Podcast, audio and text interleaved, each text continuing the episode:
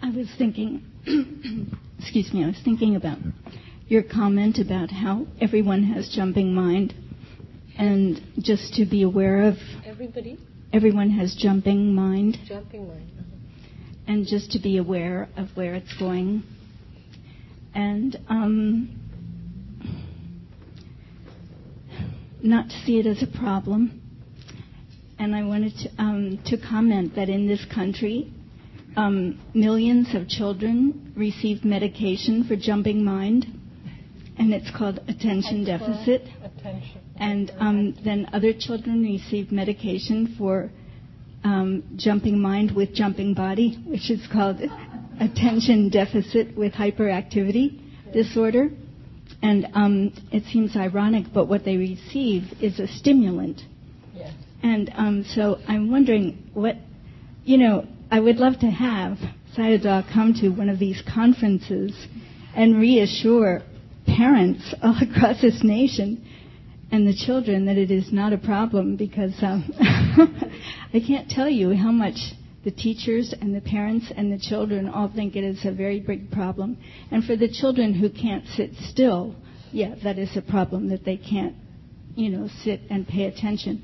But for the t- children who just have jumping mind, um, you know, they really think that they are in a world of their own and that they really need help.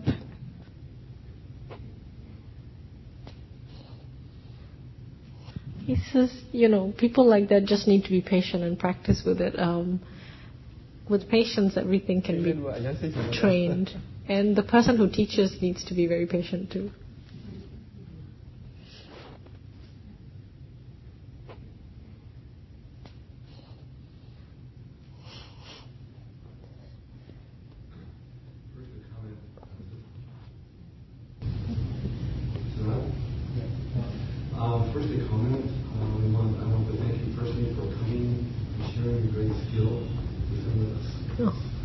Gesù tenere There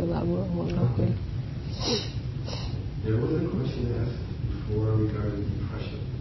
Mm. And if we change the nature of the problem, and my question is whether a teacher would have similar suggestions. For example, if if I had sleep problems or heart problems and it was interfering with my life in general, would the nature of the remedy, or suggestion for a remedy through meditation or through practice be similar, or would it change with the nature of the problem that I have? Mm. As compared to depression. He doesn't have a formula. For each person that comes to him, you know, he asks them questions or tries to clarify what they're having and and then tries to help them with that. So it's very specific to each person actually.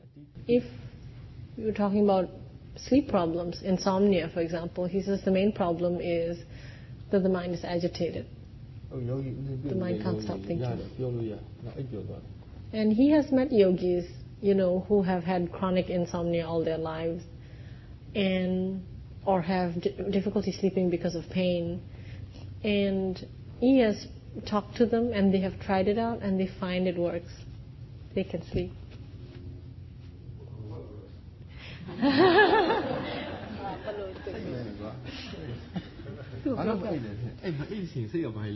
he says, when we're not sleeping, what is the mind doing? So if all those negative states of mind keep churning, he says, there's no way the mind is going to go to sleep. In the world of meditation, I'm sure you've heard of, he says, people who meditate all night long and have no problem at all. They stay awake all night meditating and they're not tired the next day. Nothing wrong happens to them.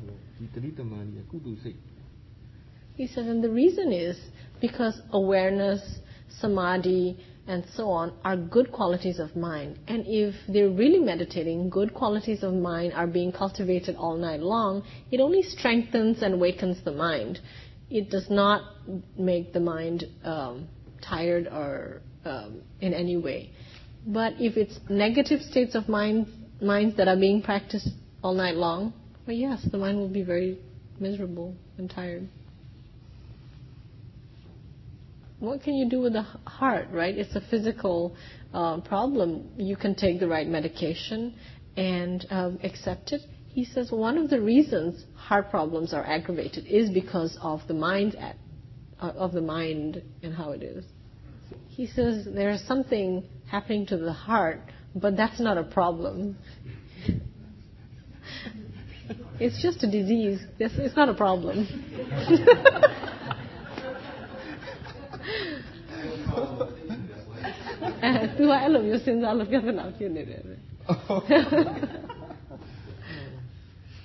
Very often he says, you know, uh, heart disease, um, stomach what do you call it, gastritis and stomach problems. Uh, hesitate to say problem now, and say tension in the head, headaches and stuff like that, chronic ones.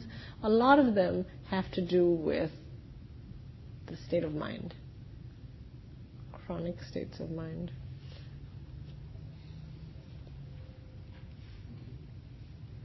there was a yogi who came to the center once, and he told the teacher he had pain in his chest area. He wasn't sure if he was having a heart attack. And the teacher said, You're not sure? He said, Then don't worry about it. He said, If something bad happens, we'll send you to hospital.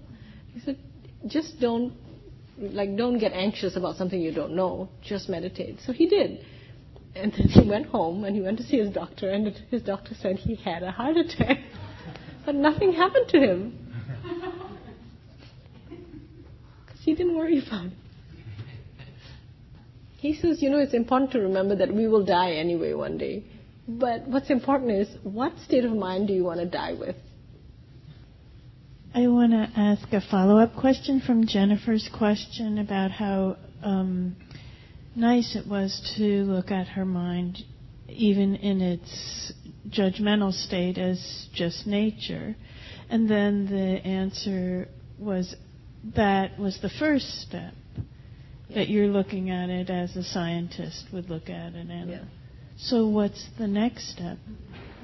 So the next step he explained just now is to be to now be aware of it. Now you have right view of this state of mind. Now you're going to observe this state of mind and see how it behaves, what it does, why it does, how it comes about.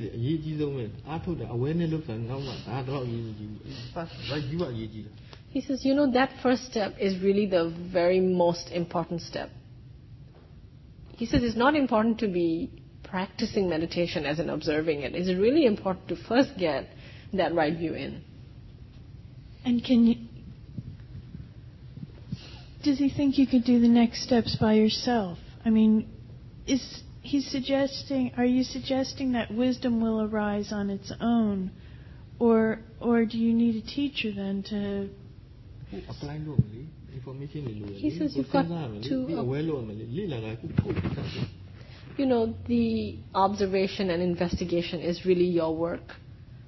It is your work. He's given you all this information to help you to work in the right way, and you have to do that work. You have to pay those dues. He's explained how, you know, there is two kinds of wisdom that are already available to us. There is information as wisdom, and there is our intelligence as wisdom. And we need to apply these two to practicing with anything. And uh, how, when, how or when insight comes is uh, not within our control. He says that's why he says to remember why are we being aware, not to forget this uh, objective. He says, he says if you're studying some subject some field of knowledge. He said, don't you have to go back to it and check it out all the time? Like if you're an astronomer, you're going to look at the night sky every night, maybe more than every night, maybe all the time. So you know more and more about what's going on there. learning process. That's a learning process. The same goes with the mind. You have to gather your own data figure out when it is has become information. And then figure out how these different streams of information are giving you knowledge. And then using that knowledge so that you can then do something effective with that knowledge. That's wisdom. But that's your work your responsibility. Sayadaw, I, I experienced the desire to ask you a question, and then it came up, and then it went away. So, so it's gone now. So, Let it be. thank you, thank you so much, and I will really try to Uh, put your teachings into my into my practice. So I'll have more questions maybe next year. နောက်တင်ဖို့ပဲထပ်ပြီးတော့မေကိုရရှိရှိမယ်လေအဲဥစဉ်တင်တာလေသူအထောက်ဖို့ကြိုးစားမယ် Okay. we can and and we need to practice our whole life yeah continuously can we bring the other microphone here yes okay So uh, in my practice, I uh, seem to have a sharp awareness, um, constant all the time. awareness of many things Yeah, many things. Ultra Yeah. six gate sense, very sharp awareness. Yeah. And it's very nice, comes very relaxed and no effort, very effortless. But uh, it's almost when I ask the question, what I'm aware of, it's like uh, looking at a rear view in my mirror. Like if I'm driving a car, Yeah. and by the time I say what I'm aware of, it's, It's already gone. gone. Right. So it's so. Um, do I need to stay in the constant stream, or do I even need to want ask what I'm aware of when I feel that I'm really aware of many yeah. things. You don't, you don't need to ask yourself that question anymore. It's so clear. He says, and when you know that it's already known, how does that make you feel? Do you know why it's peaceful? Don't answer the question. Don't, don't think about the answer. He's, he's just asking. Yeah, he says, you know, we introduce questions and we don't need to get answers immediately. Once the question has been introduced to the mind, he says the mind will work on it by itself. He's never satisfied with peacefulness on- only. He always wants to know what can be understood from this, through this. Okay. when the mind makes the shift from uh, being lost in objects Yeah. to being aware of awareness or aware of mind or aware of what's arising. Yeah. Uh, at first, there's a sense of release and relief Yeah. and interest. Yes. If that's sustained for a long time, Yes. then because it's not familiar, Yes. I notice the mind begins to become uncomfortable. Uh, and some, like the mind wants to bend back and go back into the familiar, uh, kind of unconscious, just going unconsciously with the flow. And so I was looking at that and thinking, okay, well then to be aware of that discomfort, you know, that desire to go back. And so that was interesting and that was good for a while, but it still wants to go back and it builds up. So I just wondered if Sayadaw had any advice for the continuity because it's not so difficult to go there or even to stay there for a while, but to, st- to really stay there continuously, uh, the mind gets uncomfortable after a while and it wants to go back into the familiar and how to work with that. He says um, it's because the mind likes to be with the objects that it wants to go back to them. All It- habits it's die hard, no? Old habits die hard, he says. Attachment is strong. and he said, um, you, if you are able to, on the question of continuity, if you are able to stay with the mind that is aware and so on, um, stay with it. It may be uncomfortable, but stay with it. And he says the other thing is that, you know, discomfort and stuff are all uh, revealing of the attitudes in the mind. And when you stay with the mind is when all these attitudes are noticed the moment they come in. Because you're with the mind, you notice the things that keep coming up in the mind. So, he says, and what do you think will happen if you go back to the objects? up your you just endless, get lost in endless, endless, wandering and objects. Oh. So it's greed that's motivating that action. Don't follow yes. greed. so you have to watch that greed, suss out that greed. He says, why greed becomes uncomfortable, greed becomes resistant. He says it's because greed is unhappy, it's not getting what it's wanting. And why greed is so strong and has so much power is because we've been feeding it. And so it's pretty fat. He says wisdom is getting interested and greed is wanting it, its own thing back. Absolutely. Yeah. So he says when we feed greed, it gets very strong. Absolutely. I noticed. Uh, one other question. Um, if Sayadaw would be willing to talk about this, if not, it's okay. Um, in his life, uh, he was uh, started in high school, and then uh, lived a, family life and business, and then at some point uh, there was a change in his mind. And I'm wondering uh, if you'd be willing to talk about it all, what that change was that really guided him to let go of the world and become a monk. Let go of the world. Well, let let go of that, life. that relationship to the world and shift it. So he explains that, you know, when he really began practicing it in earnest, like continuously in lay life, it was really in his uh, late 20s.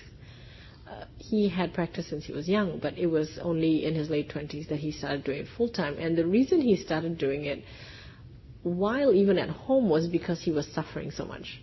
So his motivation for practice was great suffering. But once the practice had taken him beyond that suffering, a lot of wisdom started to emerge. And then he said he had a second wave of motivation for practice, and that was a true desire to understand more because he saw that this was the result of the practice and it was great. And uh, that's when the desire to understand became the prime motivation for practice.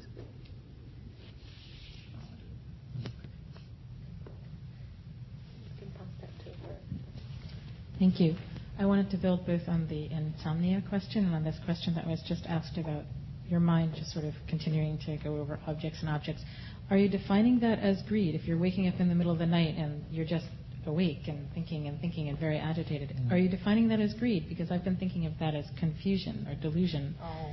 And trying to figure out how to work with that in a skillful way in the middle of the night when all that stuff is coming up. Mm-hmm. Yeah did say greed, I think. He said um, he, said negative qualities of mind, defilements. The defilements are what is motive are um, helplessly making the mind, you know, think and think and think. Yeah. And it's the not knowing what to do with it, like trying to figure out what's the skillful way to do with it and not knowing. That's the confusion. Mm-hmm. Yeah. And and he's explained how our ordinary view of things is uh, is deluded. It has a wrong view. So he says we really need to get a right view of all this that is happening. The mind is thinking continuously, but can we bring the right view to it? Well, this is the nature of the mind now. The mind is like this. And then only if the mind has that kind of space to just see it for what it is, then he said you can now figure out what to do with it, like observe it or whatever, if that right view becomes present. He says you have to uh, turn the engine of the train onto the right track, then the rest of the train will come along. so you have to, you know, switch that track over, pull that handle. Otherwise, the, the train will keep going on its own momentum. At that time, at that time, he says, awareness alone is not enough anymore a lot of wisdom is uh, wisdom is knowledge. needed. So you need to bring in all the the knowledge and information that you have and intelligence you have to the situation.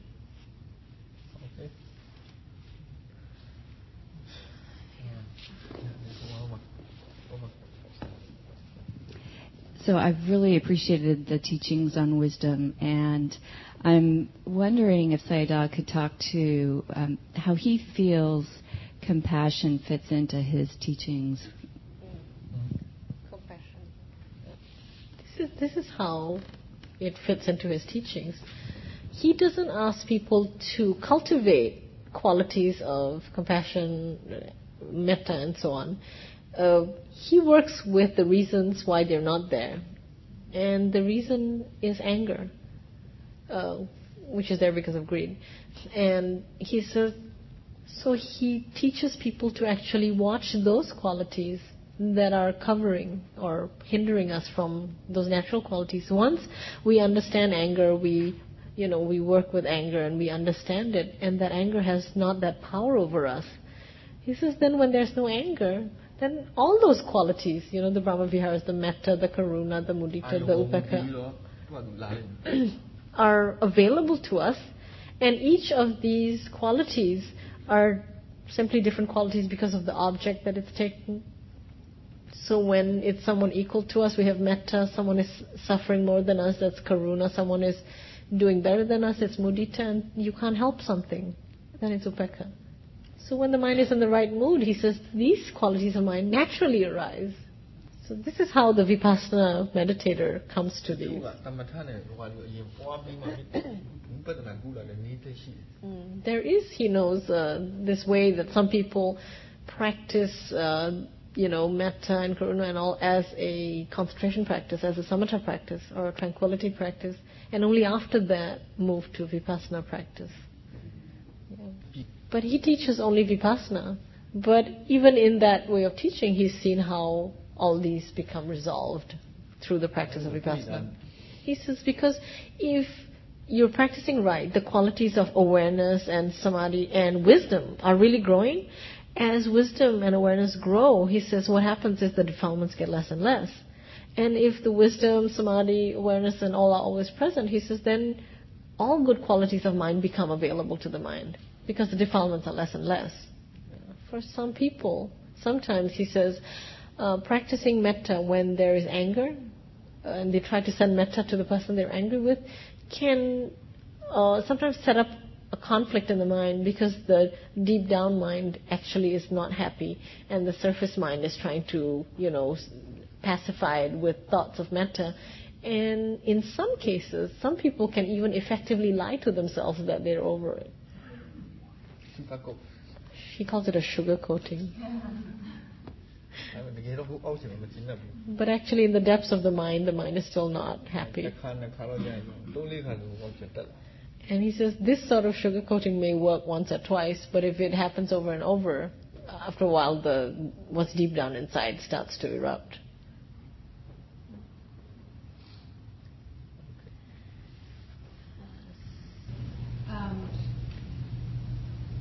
With concentration practice, my experience is that I cannot concentrate for any length of time without um, not struggling, like just release, releasing the energy, the effort, and just re- relaxing into it.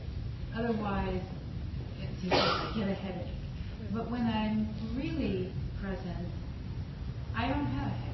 And, and I'm going easily, and it's actually quite pleasant and quite, I feel at ease. Yeah. Um, I so I I've been doing more concentration practice, and now I'm coming here and I'm very drawn to this open practice as well. I, it feels really nourishing, and it also feels as if just doing a little bit of it has made a, an impact. So I think one of the things that the Sayadaw said about the uh, that doing concentration practice, one thing was that you always have a desire for the state. But so I'm looking and I'm trying to evaluate, well, now, what do I want to be doing? I'm feeling, well, I have the desire for that openness too. And I think there's good desire. No, no, no, desire de bakun come No, no, well, just a moment ago, you were talking about the second stage of Sayadaw's practice that he was talking Yes, yes. And, and when there's new desire, mm. new motivation. Yeah. New motivation. Okay. So, what's the difference between motivation and desire? Right. Okay. Um, understand. The word desire in English is a confusing word. Yeah. He says so. Um, there is a difference between motivation by greed and motivation by wisdom. And um, he says when we want something, if greed is wanting it, he says you can tell it's greed because in the wanting there is agitation, and in not getting, the mind suffers. It suffers disappointment, dejection, despair, and so on. But if it's wisdom that's motivating it, wisdom, wisdom desires things because it understands cause and effect. Like these conditions have these results, and something is desirable for its inherent goodness or rightness or whatever. Wisdom, when wisdom understands, he says, in the wanting, there is no agitation. Wisdom just does its work. He says, this is what I need to do to get this done, and he'll just do it. And if it doesn't get it, it's not disappointed. Well, with, with concentration practice, I, I thought that was my experience. I think that is my experience. That when I start, when greed starts to motivate, and I'm going, oh, I can't do this Yeah. today, then it goes away, and Yeah. there's no reason to do it. Yeah. But if I'm at, if I'm with ease I'm practicing, Yes. then actually if I if I turn my concentrated mind to the vipassana, it's so easy. Yeah. Right, you see, so when the, the mind has the right attitude, you can do anything. Yes. yes. Okay. Yes.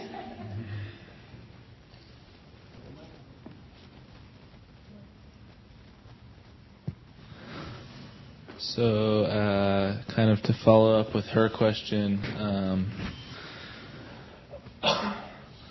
well, I, I've studied a little bit um, about different Buddhist traditions, and uh, I'm wondering, uh, it, you know, it seems in the Theravada tradition there's this kind of uh, leaning towards you know, uncovering the mind and then the uh, the Buddha nature, the, the Dharmakaya is Sorry, just. sorry, stop. Sorry. Could you, could you repeat?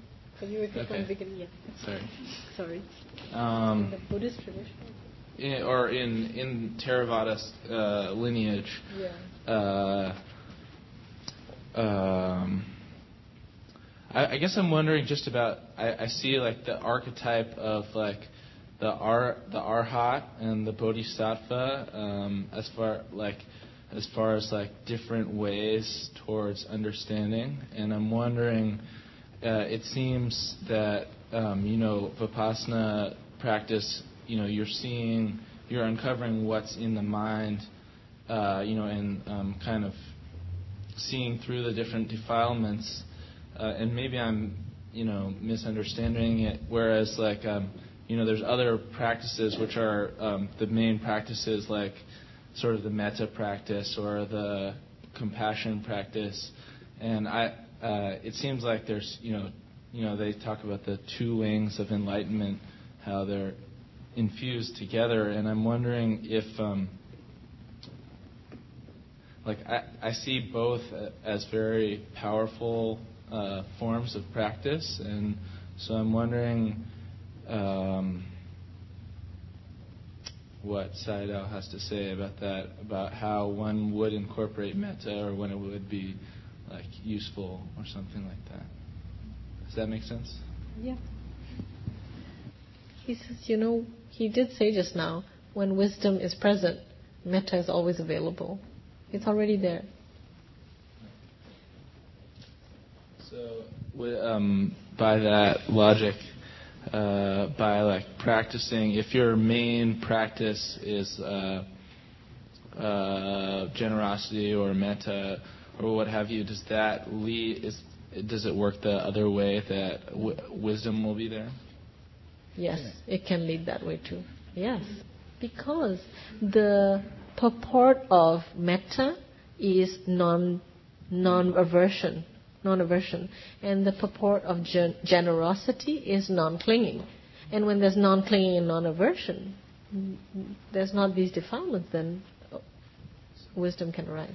So, uh, just um, to culminate, my culminating question then is, uh, um, you know, uh, in the West, there's so many different flavors and traditions to choose from, and it's it's kind of we have like this big variety to choose from, and you know, I, I like the simplicity of this tradition where you know the Tibetans are very elaborate with their tradition and so many. Tra- uh, anyways, uh, and I'm wondering, um, you know, it's it's hard for me to decide if there's one that really works the best, and I'm wondering if the Sayadaw has something to say about how to figure out what is the right practice for you know, yeah, for oneself. Yeah.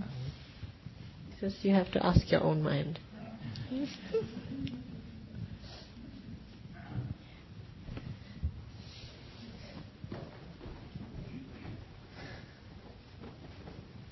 Hi. Thank you for coming such a great distance to give us the privilege to um, address you.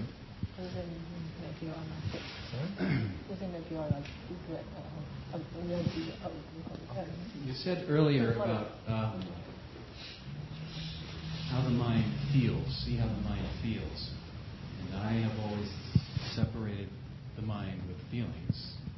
They seem to be different to me. But as I've gone forward in my practice, I see that my mind generates feelings and my feelings generate thoughts yeah. and trigger each other.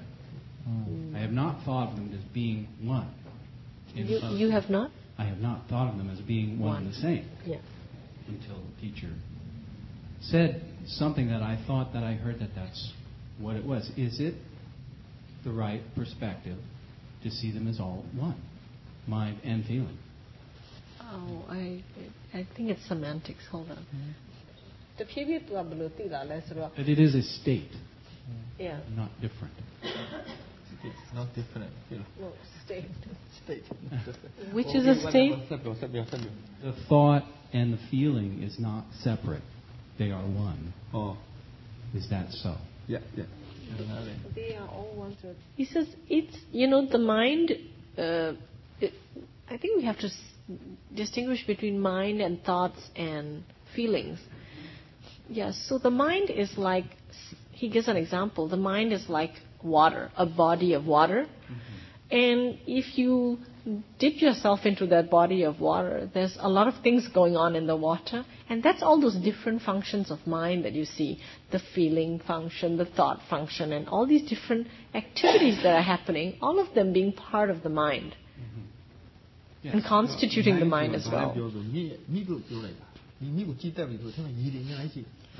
And so he said you can think of mind as a river because it's a flow actually, as a river. And if you know the river, he says the river is made up of a lot of water.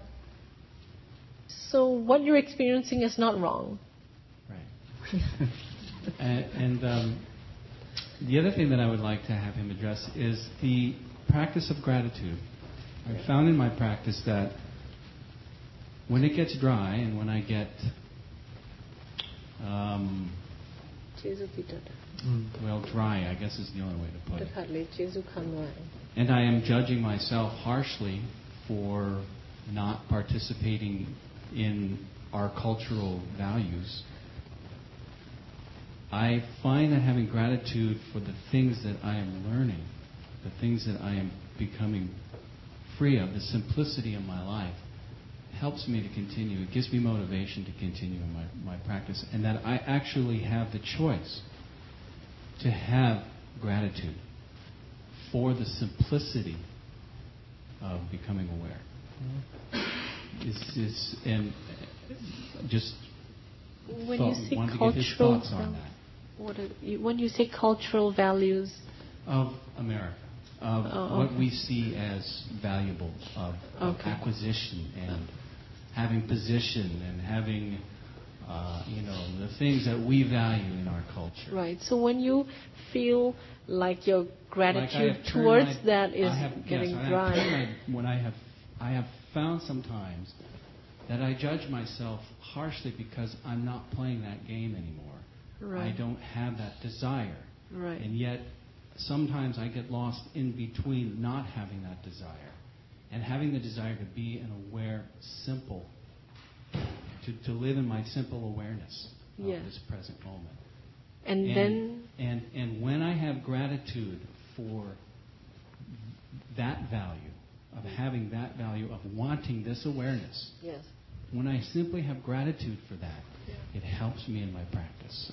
and I would like to hear his thoughts on that, or if there are any. Okay. He says, um, you know, if you know how to value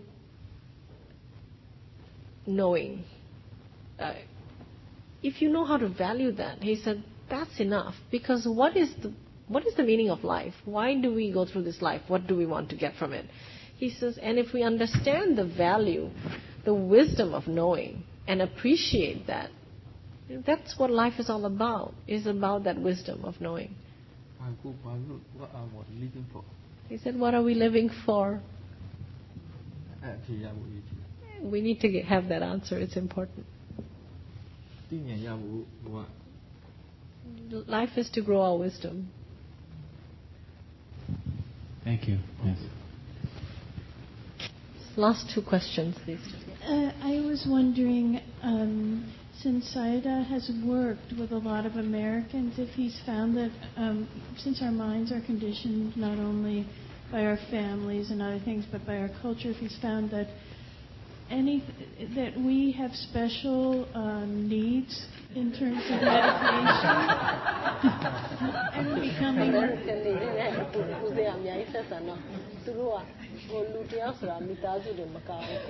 culture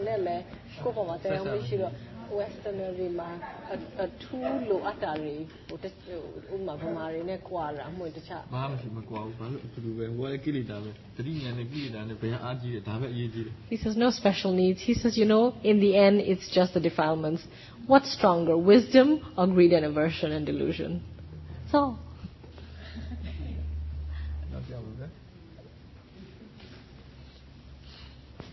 Okay, so you just said a little bit earlier that what's important is is the, is the knowing, right? Looking, going to, toward what is it that you want to know about life. Mm. So what is it we're here in this world for? I mean, uh, aren't we supposed to go through the, the material success, you know, whatever it is that the world is supposed, you know, we're in this form of human form, right? I don't, I don't, I don't get it that part. You want the answer to that question? Is right. that what you mean? Right, right.